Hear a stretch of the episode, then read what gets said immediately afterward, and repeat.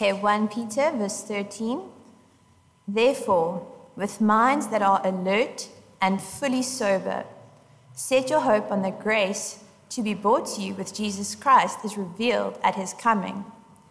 As obedient children, do not conform to the evil desires you had when you lived in ignorance. But just as he who called you is holy, so be holy in all you do, for it is written, Be holy, because I am holy. Since you call on a Father who judges each person's work impartially, live out your time as foreigners here in reverent fear. For you know that it is not with perishable things, such as silver or gold, that you were redeemed from the empty way of life handed down to you from your ancestors, but with the precious blood of Christ, a lamb without blemish or defect. He was chosen before the creation of the world, but was revealed in these last times for your sake. Through him you believe in God, who raised him from the dead and glorified him, and so your faith and hope are in God. This is the word of the Lord.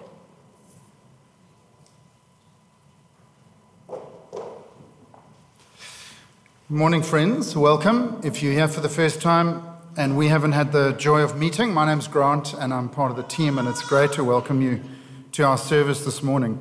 Uh, you've caught us um, in the middle of a journey through the book of 1 Peter, um, tucked at the back of the New Testament. If you are able to pull that up on a cell phone, or you might have a hard copy with you, it'll help you to have that in front of you um, as I speak for the next few moments. But before we dive in, will you bow with me as we pray? Father, we are here for one purpose this morning, and that is to hear from you. And so we pray that you would remove all obstacles to that happening, including the preacher, and that your voice would be heard as your word is explained. And we pray that that uh, voice would change us on the inside in a way that nothing else can. And we pray this for Jesus' sake. Amen. When I was a student, I had the privilege of going to Paris um, for a long weekend with some friends. And one day I woke up in the hotel to discover that they, had all, they were used to Paris. They knew they were around Paris. It was my first time ever there. They all spoke French. And uh, they had left me behind. I'd overslept and they went on an outing. So I thought, well, I'm going to take myself on an outing around Paris. And I got hopelessly lost. It was then that I discovered that the French are not that patient with English speakers. I hope there aren't any French. Are there any French in the room before I carry on insulting the nation? The only two French words I knew were baguette and Coke. So I didn't go hungry, but I got totally lost in Paris. I didn't know where my hotel was. I couldn't ask for directions. It appears that uh, no Frenchman knows how to speak English or understand it. I kept hoping, living in hope, that I would find a compassionate Frenchman, Parisian, and uh, I'm sorry to say that I, I am still looking. Eventually, I, I stumbled across my hotel in, entirely by accident, with no thanks to the French. I think that is um, a little bit how strangers, exiles, refugees feel. Just a tiny taste of that. You live in hope, hope of safety, hope of kindness from pure strangers, hope of a better life. Peter has written to a group of Christians who are in danger of being persecuted by the mighty Roman Empire. And he wants them to view themselves as strangers, as refugees, as exiles. And though they are strangers to this world, which rejects them and soon will be persecuting them, he wants them to remember that they are not strangers to God. Though the world has rejected them, God has accepted them. Though the world has disowned them, God has given them new birth into his family so that they can call him Father and be part of a new family with God as Father and Jesus as Big Brother. Not only a new family, mind you, if you were here last week, then you'll remember the wonderful news that He's also given us a new inheritance to look forward to. a real inheritance that is imperishable, undefiled, and unfading, as he put it last time, or as one Christian writer put it, an inheritance that is death proof, sin proof, and time proof. And the guarantee of that resurrection, that you will actually get it if you are born again into the Lord Jesus Christ, the guarantee is the resurrection of Jesus. That defining moment when all of history changed, when Jesus physically and literally survived death and stood up from the grave. A fact of history that has to date not been disproved, and therefore you ought to put your life on that. And so it's not wishful thinking, it's not pie in the sky when you die by and by. You no, Christians are often accused of being so heavenly minded that they know earthly good and all of those caricatures. It's actually real hope with a precedent in history that we can look back on, which gives us certainty for the future, a certain hope, a hope that you can base your life on. I want you to see the structure of the passage um, on the slide. Uh, so, the first, um, last week we looked at verses 3 to 12 uh, where Peter said, You are the born again children of God, saved for a great inheritance. He was giving us our identity as Christians. Our identity is not something that we come up with, it's something that is given to us externally to us by none other than the living God who made the heavens and the earth. You are my children, born again into a new family with an inheritance to look forward to. And then verse 13, read for us this morning, begins with the word therefore.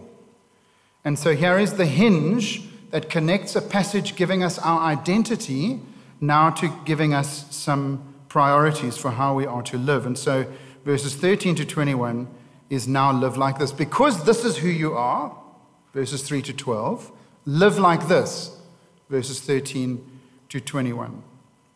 In light of these glorious truths, here are three commands to help us to live consistently with our new identity and our new status. Next slide. Here are the three headings for today prepare your mind, conquer your desires, and conduct yourselves with fear. Something to do with the head, prepare your mind. Something to do with the heart, conquer your desires. And something to do with our behavior, our hands, our, our deeds, conduct yourselves with fear. Now, um, somebody said to me, Why do you always have three points when you preach? And uh, are they here today? I wonder if that person is here today. No, I think he comes, he'll come tonight. But um, what I'm going to show you is that under each of those headings, there are actually three subpoints. So I'm actually getting nine for the price of three this morning. So hold on to your, your horses. there's a, there's an, under each of those headings, there is an Old Testament background and then there is a command, and then there is a motivation. So that pattern is repeated three times under those three headings. So, first of all, prepare your mind. Notice uh, verse 13. He says, Therefore, prepare your minds for action.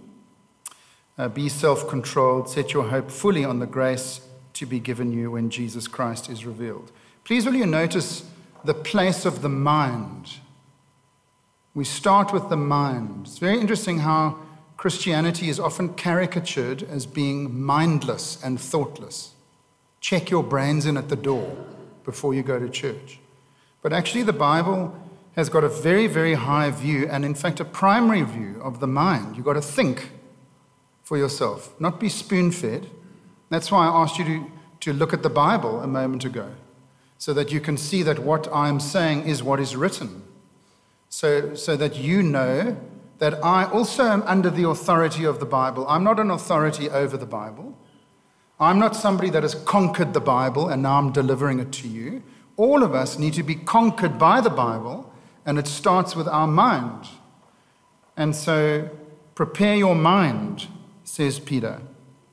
The Greek literally says, gird up your loins which is a very antiquated statement, isn't it? What does that mean, gird up your loins? It's a strange way of saying, tuck your shirt in and get ready for action.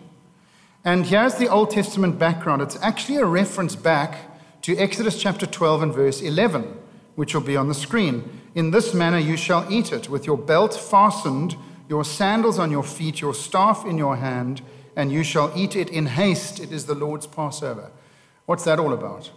You might remember the story of Israel being slaves in Egypt back in the day, and God exodusing them through the leadership of Moses.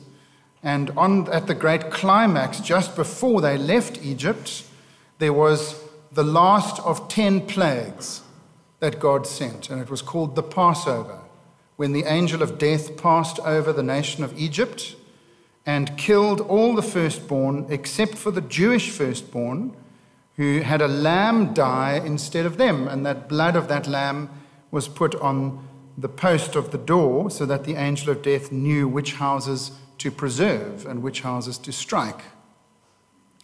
And symbolically, during that dinner, they had to eat in haste.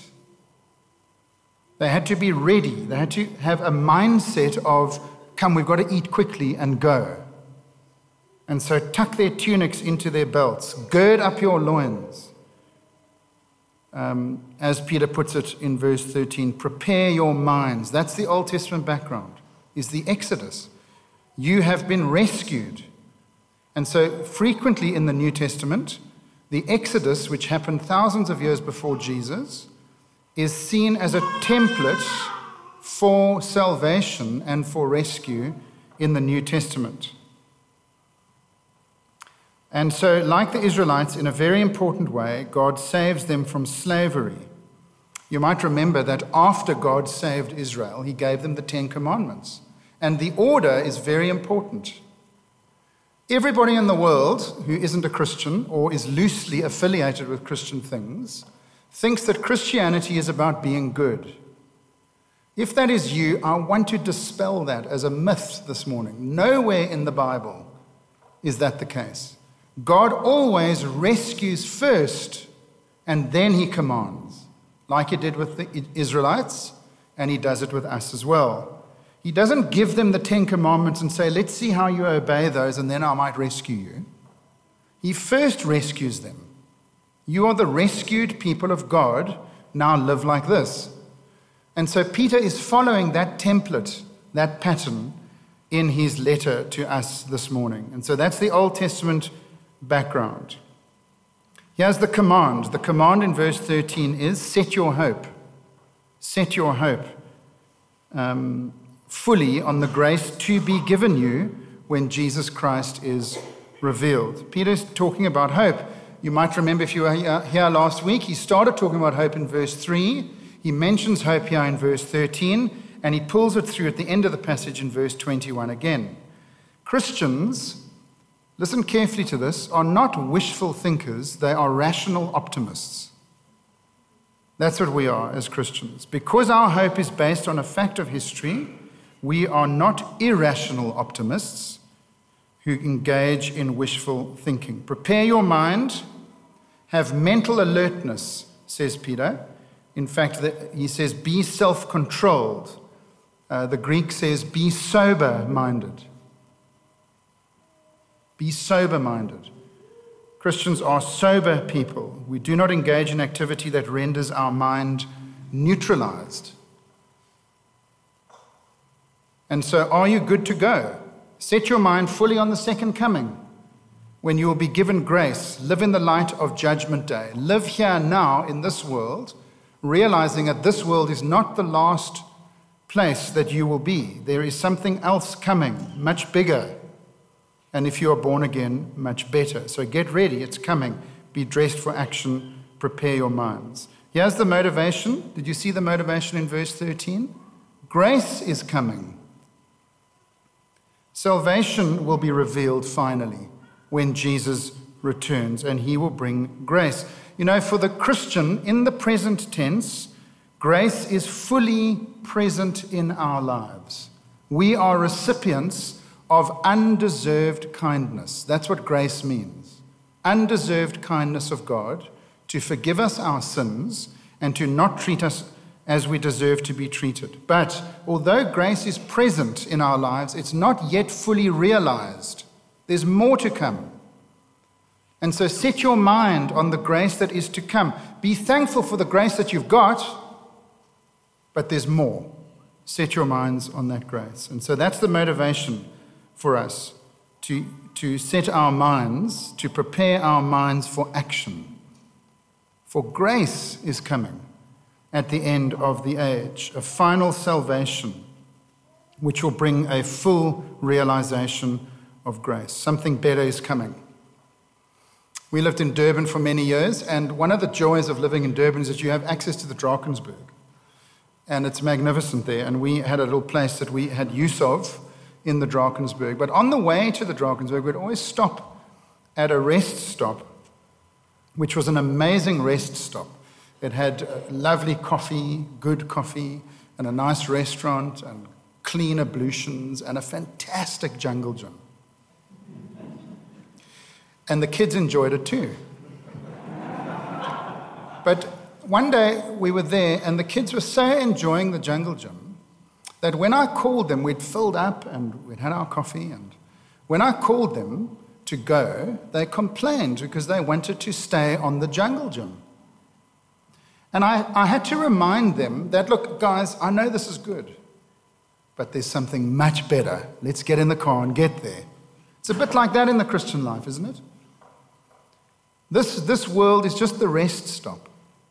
Lots of good things, lovely things, good gifts from God, but not as good as what lies ahead. Let's get in the car and go. Get your minds ready for action. Second heading conquer your desires. Uh, look at verse 14. As obedient children, do not conform to the evil desires you had when you lived in ignorance. But just as he who called you is holy, so be holy in all you do. For it is written, Be holy, because I am holy. It's a quote from Leviticus chapter 11 and verse 44, which will be on the screen. For I am the Lord your God. Consecrate yourselves, therefore, and be holy, for I am holy. That language in the Old Testament is used of the very special relationship that God entered into with the nation of Israel, the covenant. He didn't only rescue them from slavery, he rescued them for friendship with himself. But if you want to be friends with God, be holy, for he is holy. That's the that's the Old Testament backdrop. To be holy means to be set apart, it means to be distinctive. It means to be a nonconformist with the unholiness in the world around us. The Israelites, when God rescued them, were to be different from the nations around them. They were to conquer their desires. You know, Israel were placed in a situation where the handbrake was down on anything went. The nations around Israel in the ancient Near East gave in to the most horrific passions imaginable, even on today's standards. And that's saying something. And so, from child sacrifice to temple prostitution to incest and to many other unmentionables, it was amongst these nations that Israel were to make their home. And when you think about it, that's really not far from where we live, is it, today? We also have to make our home temporarily amongst the pagans, amongst the nations, whose handbrake is down when it comes to evil desires. Isn't that true? More and more in our generation, the handbrake is down. But not us.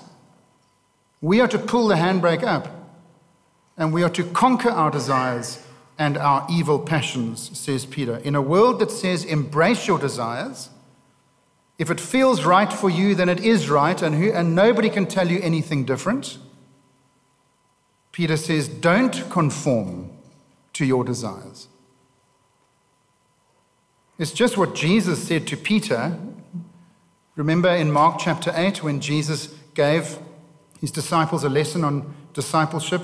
One of the great things that he said to them was, Deny yourself.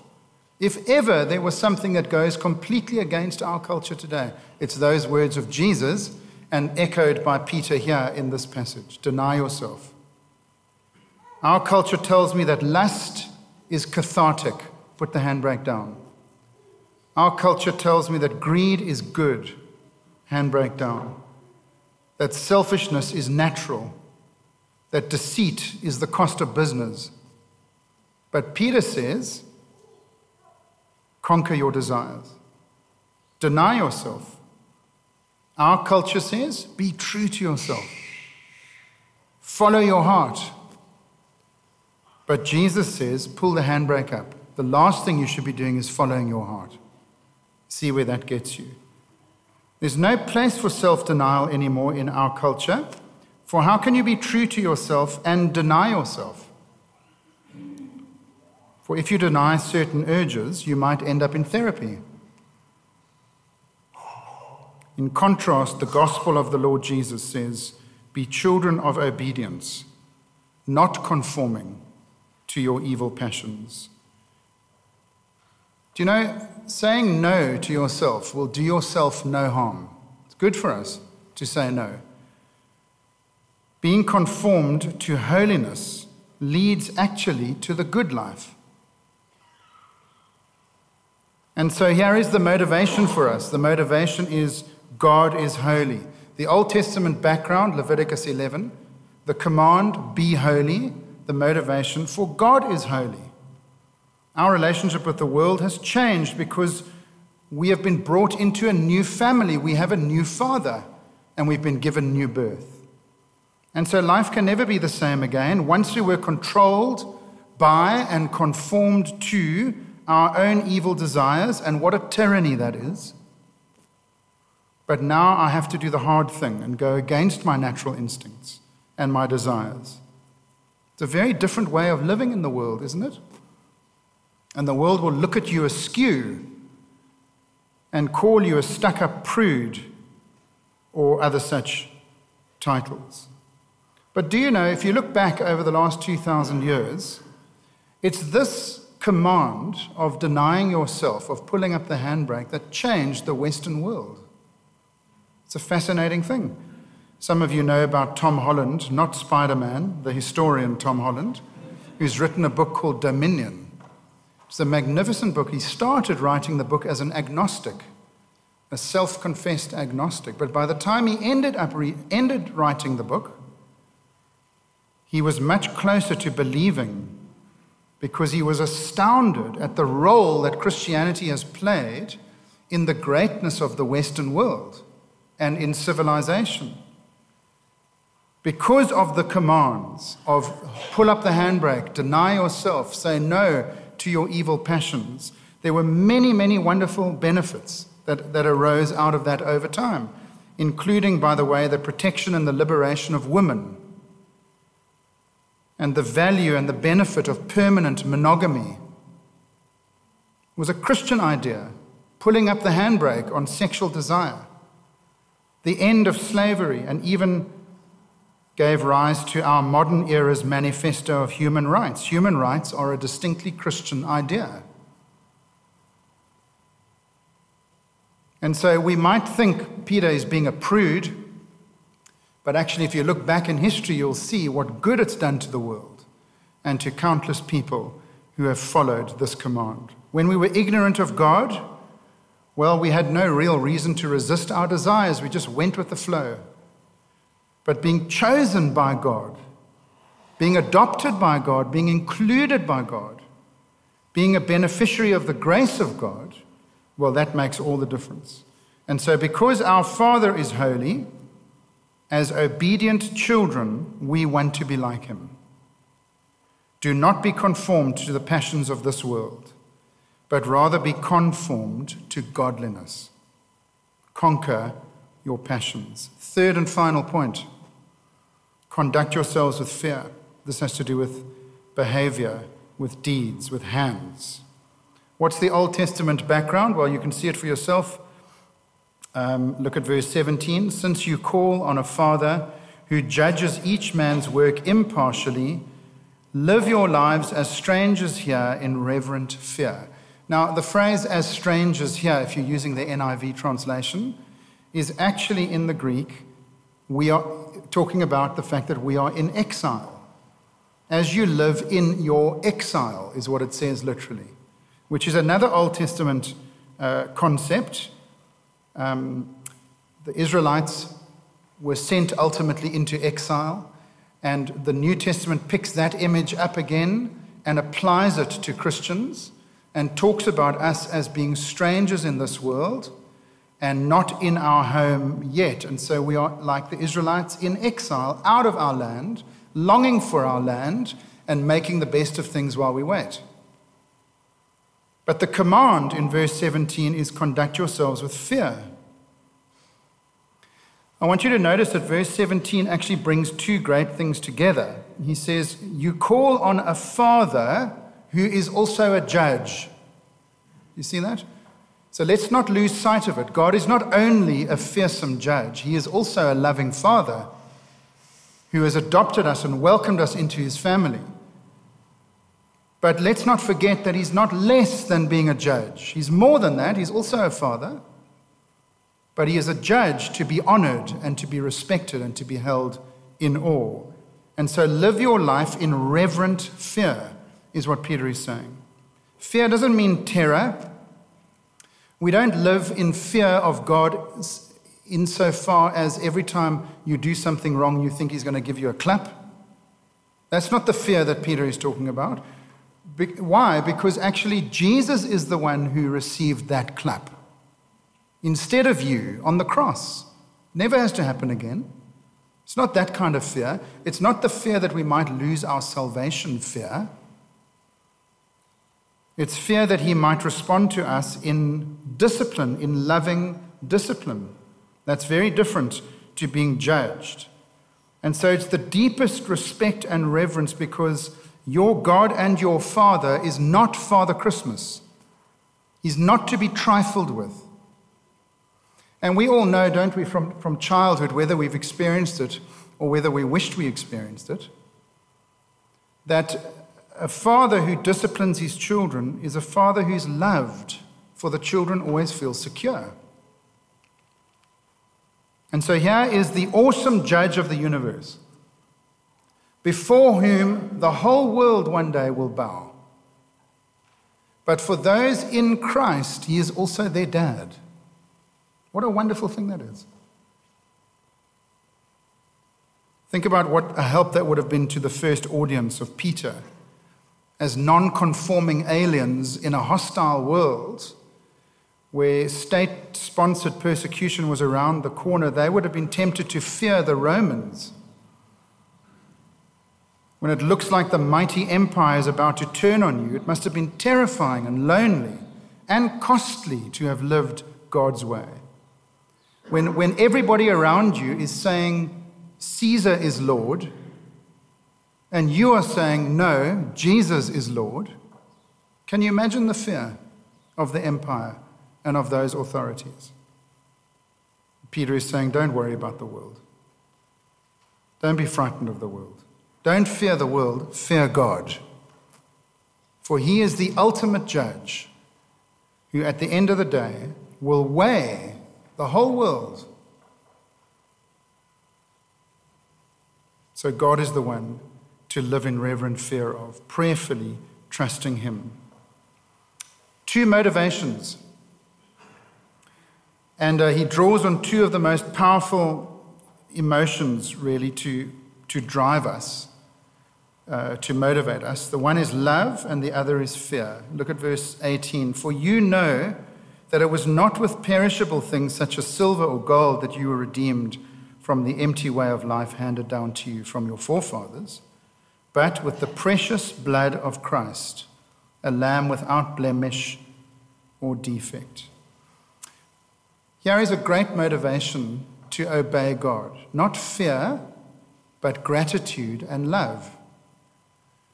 Because God has demonstrated to the world that you are more loved than you ever dreamed by sending his Son to shed his precious, costly, priceless blood. That's how loved you are. No one has done that for you. No one else has loved you like that. But God has done it. He sent His own Son into the world to pay the full price to redeem us from the slavery of sin. It wasn't cheap. It wasn't an afterthought. It wasn't easy. It cost God everything. He held nothing back from you. That is how loved you are. Now, will you obey Him? That's a great motivation, isn't it? It's a much more powerful motivation than being frightened of God. Uh, when, I was at, when I was in primary school, I don't remember too much about it, but I remember two teachers that I'll never forget when I was in standard five, grade seven, in the, back in the day. The one teacher we hated, we feared him. He was a cruel monster of a man who took great delight in giving us hidings, which you were allowed to do back in those days. And uh, whenever he was in the classroom, we were very well behaved. Because he took the view that if one person misbehaved, he would whack all 30 boys. And so there was lots of peer pressure to be well behaved. So we behaved. But the minute he left the classroom, we put one of the students on sentry duty to guard the door, and we went crazy. And then the sentry would whistle when he was on his way back, and we'd all sit still. We obeyed because we were frightened of him. We hated him. It's not that kind of obedience that we're talking about this morning. We're talking about the other teacher who loved us and who made an effort with us and who was an interesting teacher and who was kind and gracious to us. And do you know, we listened to him whether or not he was in the classroom. It's a very much more powerful motivation, love, than fear, isn't it? We don't obey God because we are frightened that we will lose our salvation. Don't you love him? Look at what he paid for you the precious blood of his own son. I would never love you like that. I would never shed my son's blood for your sake. On occasion, I've thought about doing it for my own sake, but I will never do it for you. But God did. You greatly loved, more than you ever imagined, and so obey Him in response to His love for you. But I want you to there's a kind of two edged sword there. I also want you to see the second motivation how seriously God takes your sin. We must resist the temptation of reducing sin to a little bit of naughtiness here and there. No. Think about how serious your sin must have been in order for God to shed his son's blood. Don't trifle with God. Be serious about God and thinking about Him and what He has done through the death of His Son when He was, when he was on the cross. It's very, very serious. Please, whatever else you do, don't take your sin lightly and don't take God lightly. For if His Son's blood was shed, we must take the view that sin is very, very serious to God. But how wonderful the way that Peter ends this passage for us. Here is your Redeemer. Look at your Redeemer, verse 20. He was chosen before the creation of the world. He was revealed in these last times for your sake. That's talking about the incarnation of Jesus coming to the earth. Through him you believed in God who raised him from the dead, his death and his resurrection and glorified him. He raised him up after his resurrection to heaven, where he has been glorified. And so your faith and hope are in God. You can trust Jesus. He spans all of time. He was foreknown from before the creation of the world, and he has been glorified at the right hand of the Father. He has been revealed in the incarnation, he has been vindicated in his resurrection, and he's been glorified by his ascension. Will you put your trust in him if you haven't already done so? So let's wrap it up. Because your Father is bringing grace, set your hope on him. That's the first point. Because your Father is holy, pull the handbrake up, conquer your evil passions.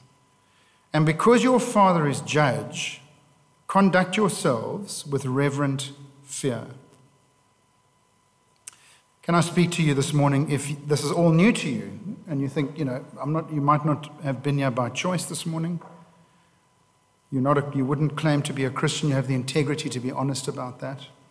I'd love to talk to you about more about that. Because this is serious. This is what many people in this room have based their entire lives on. It's not easily dismissed, for it's based on an historical fact that has not yet been disproven the resurrection of Jesus. It changes everything. It means that life can never be the same again.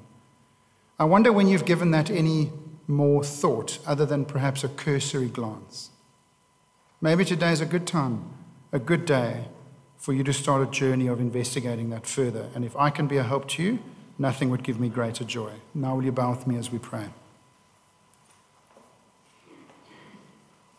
I'm just going to give you a moment of quiet reflection for you to think about something that you've heard this morning or maybe to say something appropriate to God in the privacy of your own heart and mind. I don't know what it is that you need to say to God, or just to be quiet.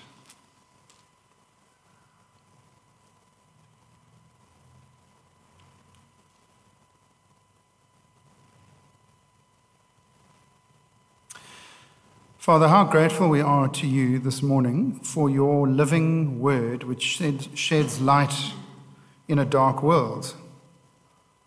Lord, your word is life to us, it's light to us. And we thank you for the alternative lifestyle that it gives us that is so refreshingly different from the darkness around us. We pray that we would live for you, preparing our minds, setting our hope, being holy, and fearing you in a healthy and a good way. And we pray this for Jesus' sake. Amen.